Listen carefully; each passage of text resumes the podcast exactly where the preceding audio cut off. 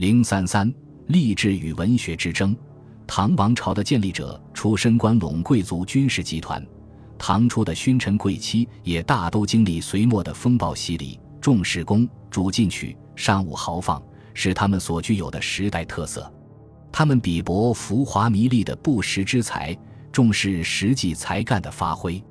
唐代一开国就侧重于才能而轻于文学德行，开了不拘流品之端。太宗的谋臣武将中有不少集自前伟中拔擢而出者也，史称大唐创立，任官以才，补助拥保，量能使用，所以有唐一代出将入相型的吏才层出不穷。另外，受南诏迷吏文风的影响，社会上文士文风效尤，尤其是科举制度确立以后，重诗赋文章，蔚然成风。高宗时，刘尧上书说：“礼部取士。”专用文章为甲乙，故天下之事皆舍德行而去文艺。玄宗年间，诗赋文章已是立身之美旨也。无耻童子，耻不言文莫焉。是以进士为士林华选，四方观听，悉其风采。这样，在统治阶级内部，重立才还是重文学，就成了一对尖锐的矛盾。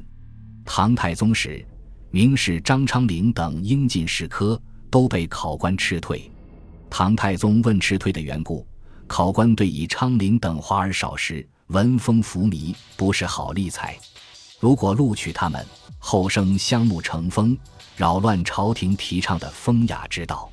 所谓风雅之道，就是要符合传统的温柔敦厚之道，而浮靡恰恰是敦厚的反面。唐太宗虽然赏识张昌龄等人的文藻。却只好承认考官所说为有理，也就是承认力才对文学的压制，致使张昌龄等人一生沉寂下僚，名声不显，无所作为。唐高宗时，成为初唐四杰的王勃、杨炯、卢照邻、骆宾王四人同时称雄，闻名甚盛。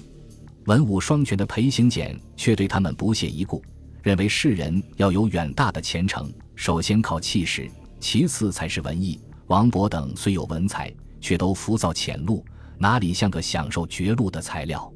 杨炯大概可以做个县令，其余诸人的好死就算不错。裴行俭的这些话反映了唐初立才对文学知识的压抑。《新唐书·文苑传》王勃说：“王勃六岁便能作文，不到二十岁即应举及第，是个很有文采的年轻诗人。”他写的《滕王阁序》中有“落霞与孤鹜齐飞，秋水共长天一色”，成为千古传颂的名句。但就是这样一个立志要有所作为的文学之士，却不为当时所容。史称他恃才傲物，为同僚所及，曾做一小官，后失职流落，渡海溺死，死时才二十八岁。杨炯幼年便擅长诗文，应神童科试得官。武则天时曾任银川县令。也遭同僚嫉恨，诽谤他恃才检举。卢照邻博学善作文，因得风疾，不能仕进，曾拜名医孙思邈为师，求治病之方。当时人评价他也是浮躁浅露，最后因不堪忍受病痛的折磨，投营水自尽，死时年四十。骆宾王也是幼而能诗，唐高宗末年，曾任长安主簿，后被贬为临海县丞，样样不得志。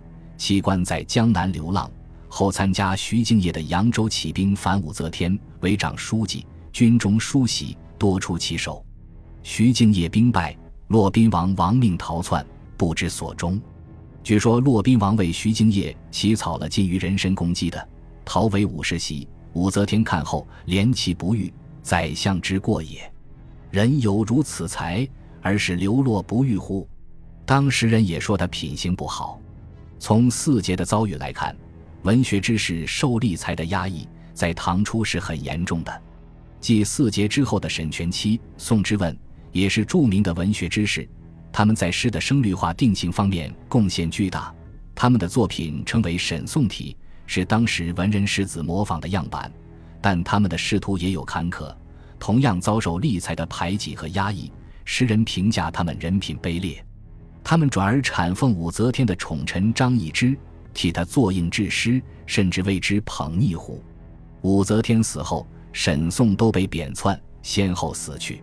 随着高宗武则天时期科举制的大发展，庶族地主阶级知识分子涌入仕途者的数量明显增加，他们在政治生活中的作用也越来越重要，力量也逐渐壮大。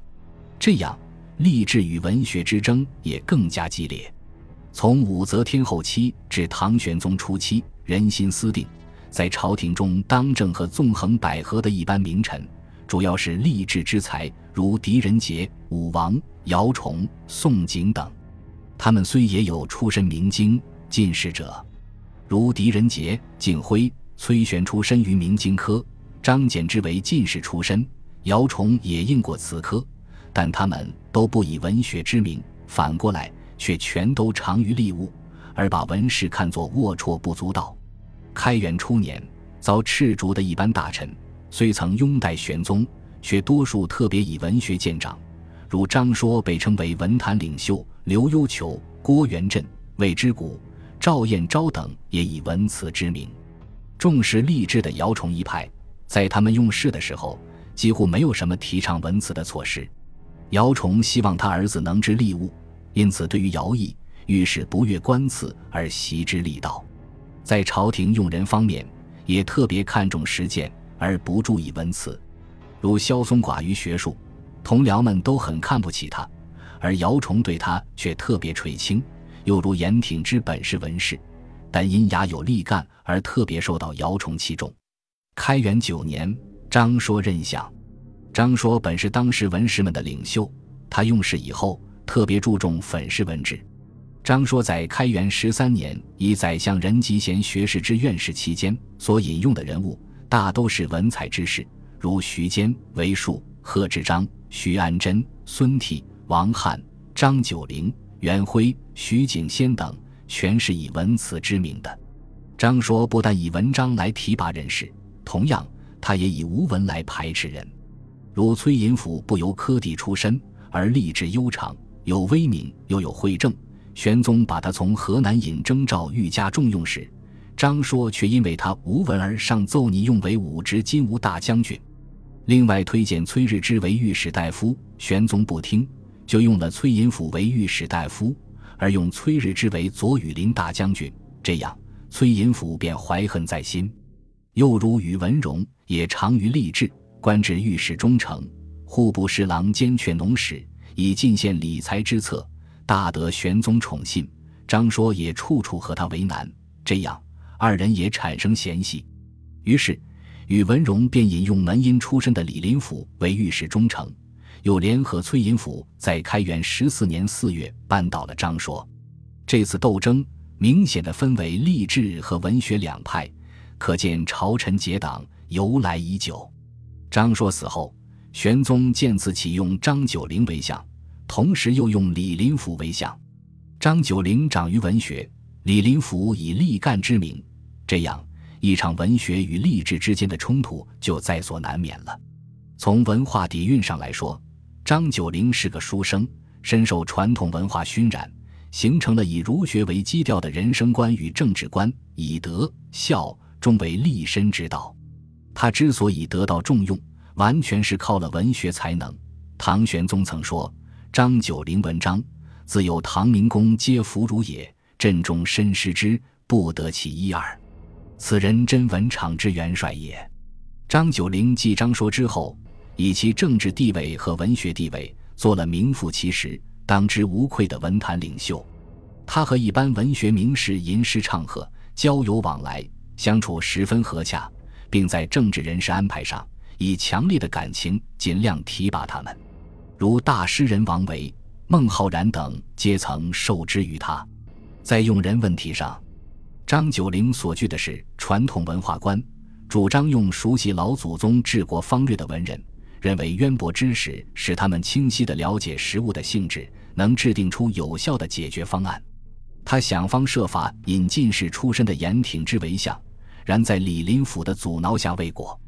他不赞成用文化不高的边将和边官为相，认为他们虽然有功勋，但粗俗无教养，不懂典章制度，不懂礼仪文化，难以担当指导百官的大任。李林甫与援引范阳节度使张守珪入相，遭他反对而作罢。李林甫与张九龄完全不同，他多次主持法律修订工作，产生了以法律治理社会的思想。他是个官僚，一个集官僚特性大成的官僚。他深谙法术是之道，主张以法治人，以术育人，以事治人。他不通文学，不喜文学，文化水平也不高，曾闹出不少读错字白字的笑话。他因反感文学知识的缘故，对科举也有抵触，尤其是对进士。在他任相期间，他一再对参加科举考试的士子采取压制措施。他的才干主要体现在吏治上。他执政十九年，成为玄宗时代居位最久的宰相。他认为文人富贵风雅，迂阔酸腐，缺乏对社会的直观认识，缺乏社会经验，用文人只会给社会。朝廷带来浮夸不实之风，使政治处于无序状态。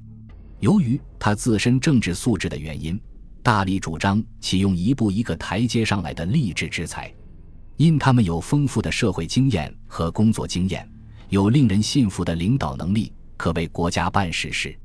李林甫坚持用吏治之才，张九龄主张用文学之才，相持不下。待李林甫提出虚吏出身的凉州都督牛仙客进入朝廷为相时，两人的冲突更加激烈。玄宗喜欢文学之臣，不过是出于本身的文学天赋；当他退居深宫享乐时，转而需要务实的吏治之才来帮他治理天下，如此才能高枕无忧。所以，在这场吏治与文学的冲突中，张九龄败下阵来，被罢免了相职。之后。非科举入仕的李林甫、牛仙客、李阔之、陈希烈以及后来的杨国忠把持朝纲，科举出身者受到排斥。又由于进士科以师傅取士，科举出身者多文学知识而少政治家，在政治舞台上仍是立干之才居优势。安史之乱后，科举出身者在高级官吏中的地位开始上升。长滚当政时，非文辞者不用。这样，统治阶级内部的党争起伏不已。从元载、杨炎和刘晏、卢杞的纷争，到二王刘柳集团的弊政革新运动，都说明了地主阶级内部不同集团的对立。其中历时最久、斗争历程更为曲折的是排线分云垂四十年的牛李党争。在这一系列的纷争中，文学出身者往往把自己扮演成才气横溢、通达时变。勇于进取、准备大有作为的革新者，而把门荫吏干出身者视为面目可憎、语言乏味的乡愿和腐儒；反之，吏干出身者总是把自己扮演成品德高尚的君子，而把文学出身者视为浮华嚣张、奔走钻营、气势汹汹、舞弄是非的轻薄文人。然而，旧的门阀士族尽管以先德行、立干、后文辞相标榜。还是不得不加之文选，以备以辞赋应试去取得官位。李党的陈宜行、李攘夷等便出身进士科，文学出身的寒酸者刘也往往隐瞒家世，伪造谱牒，并且未尝不假借经学自诩得业。励志和文学，即使在思想、言行、作风上，也并没有截然不可逾越的鸿沟。当辞赋的浪潮淹没一切时，我们看到这一时期几乎所有的政治家、思想家无不以文章近身。本集播放完毕，感谢您的收听，喜欢请订阅加关注，主页有更多精彩内容。